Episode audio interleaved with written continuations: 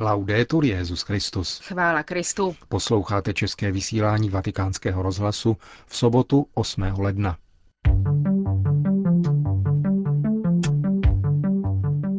Tuto neděli bude Benedikt XVI. v Sixtínské kapli ve Vatikánu slavit Eucharistii, při níž pokřtí 21 dětí.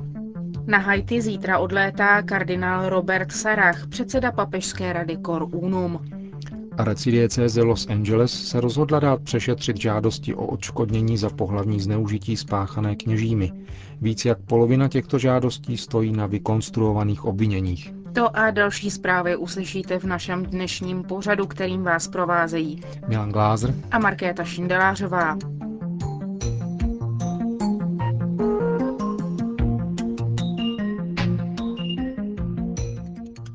Zprávy vatikánského rozhlasu.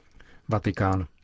Tuto neděli na svátek křtu páně bude svatý otec jako obvykle sloužit mši svatou v Sixtínské kapli ve Vatikánu, při níž pokřtí několik dětí.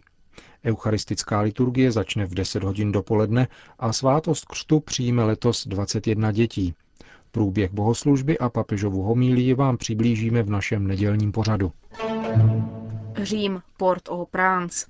Ve středu 12. ledna uplyne rok ode dne, kdy Haiti postihlo ničivé zemětřesení, které si vyžádalo přes 220 tisíc mrtvých. Vatikánský státní sekretář kardinál Bertone bude proto sloužit ve výroční den v 16.30 mši svatou v bazilice Santa Maria Maggiore.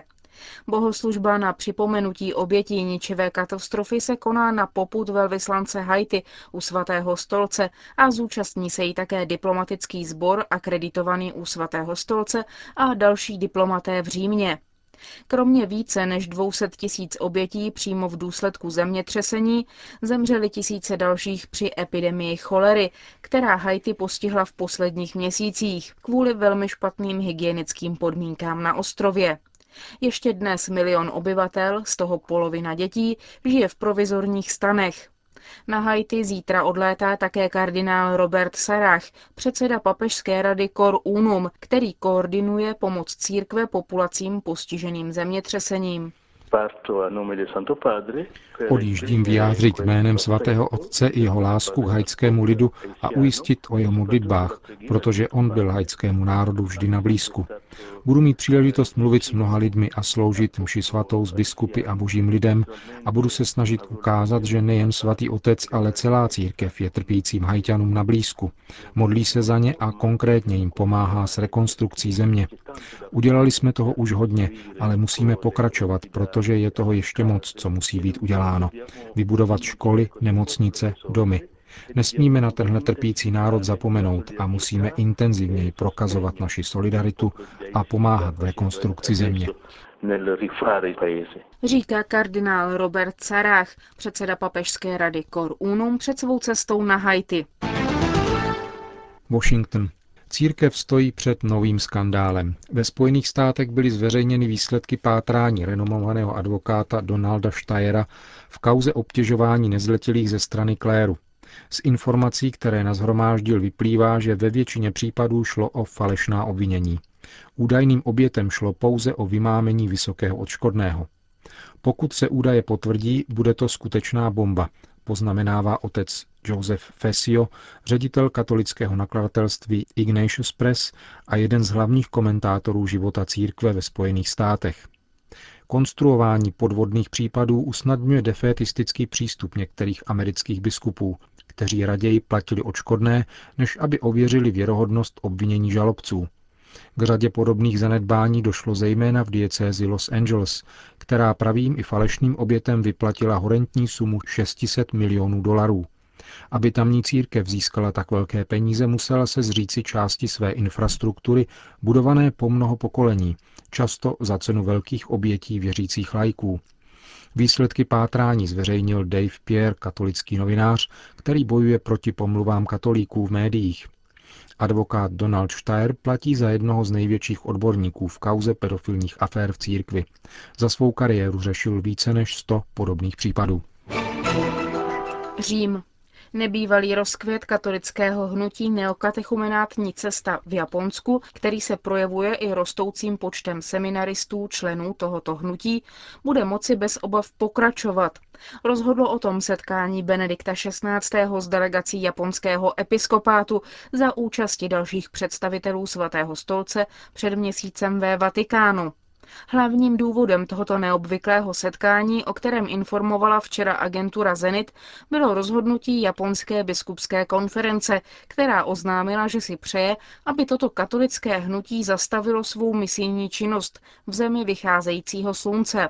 Benedikt XVI. sdělil delegaci japonských biskupů v čele s předsedou Japonské biskupské konference Leo Ikenagou, že takové rozhodnutí je nepřípustné a překračuje kompetenci biskupské konference, protože stanovy neokatechumenátní cesty byly schváleny svatým stolcem.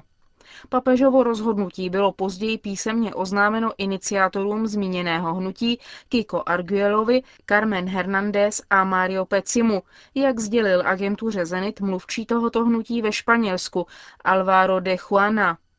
Japonští biskupové začátkem adventu totiž dali členům neokatechumenátní cesty ultimátum, aby zastavili do pěti let svou činnost v Japonsku. Svatý otec proto osobně vyzval obě strany k dialogu a rozhodl o několika konkrétních otázkách, pokud jde o přítomnost tohoto hnutí v této zemi. Pákistán. Za mučedníka ve službách spravedlnosti a náboženské svobody označil předseda pákistánské biskupské konference arcibiskup Saldána guvernéra státu Panžáb Salmána Tasíra, který byl před několika dny zavražděn jedním z členů vlastní ochranky.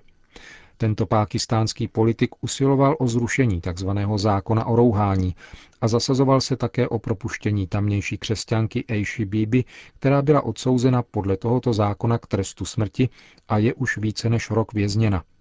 Vrah Salmana Tasíra se nejen přiznal k činu, ale přihlásil se také k islámským extrémistům.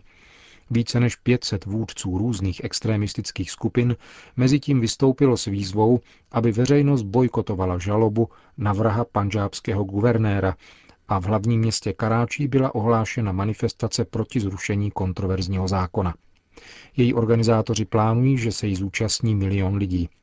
Pákistánský ministr pro náboženské záležitosti Kuršít Šach oznámil, že vláda nemíní rušit ani opravovat zákon o rouhání, neboť úcta svatého proroka je součástí víry Pákistánců.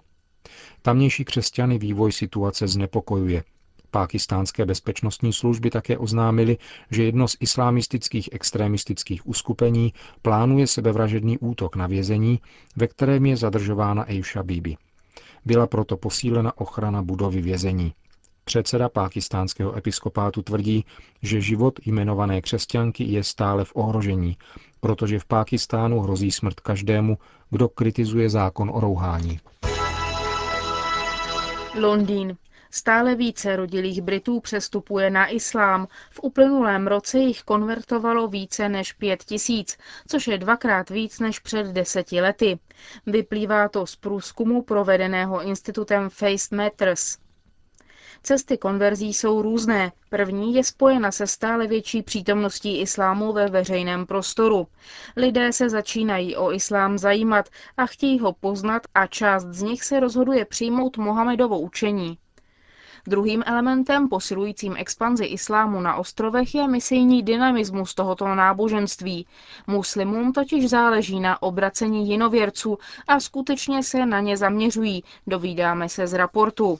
Třetím činitelem ustadňujícím přechody k islámu jsou nedbalosti křesťanských církví.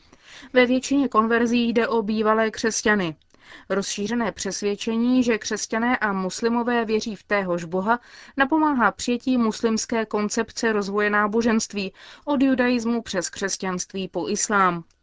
Vyrostla jsem v křesťanském prostředí, chodila jsem do katolické školy a když jsem poznala svého kluka, muslima, připadal mi islám jako přirozený nástupce křesťanství, vysvětluje ve zmíněném raportu Denis Horsleyová, 26-letá konvertitka z Londýna.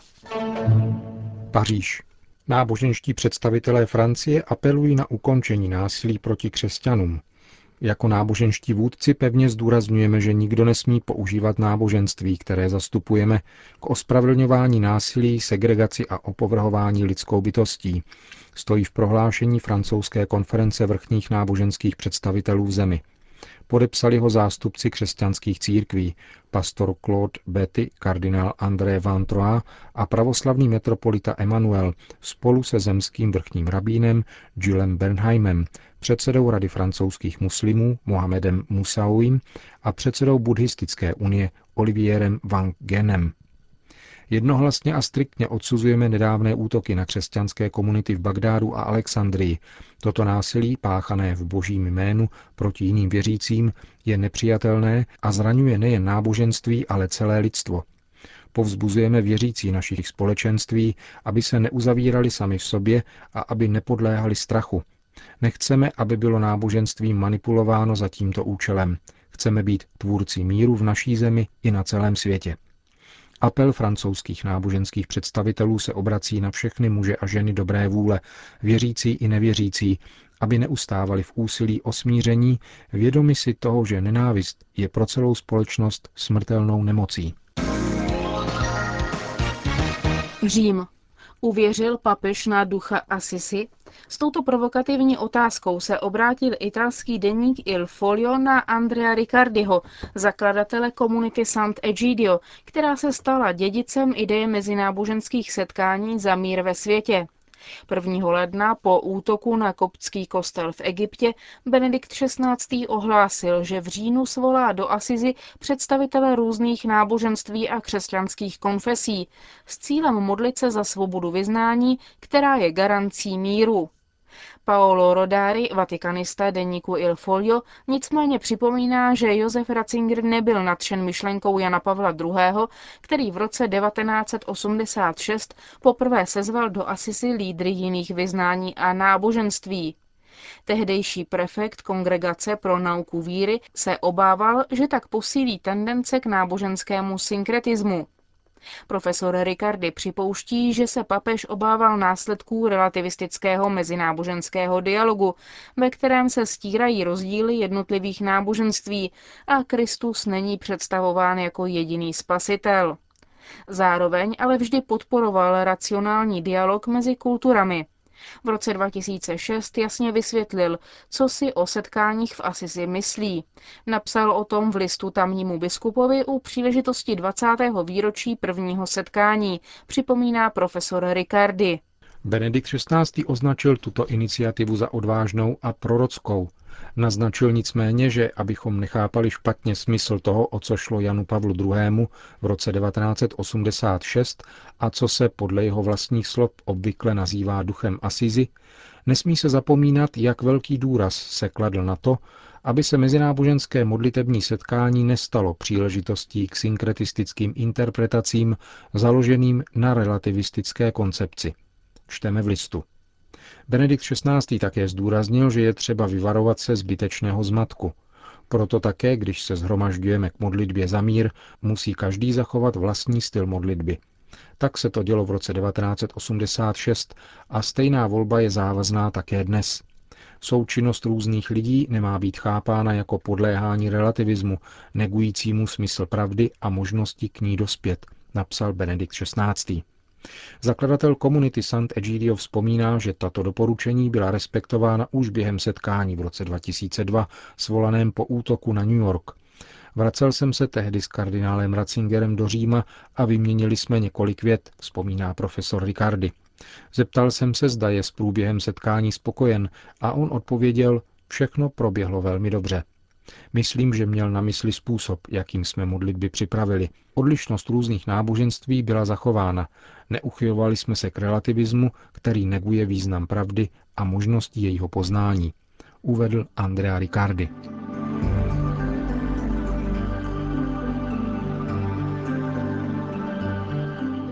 Končíme české vysílání vatikánského rozhlasu. Chvála Kristu. Laudetur Jezus Christus.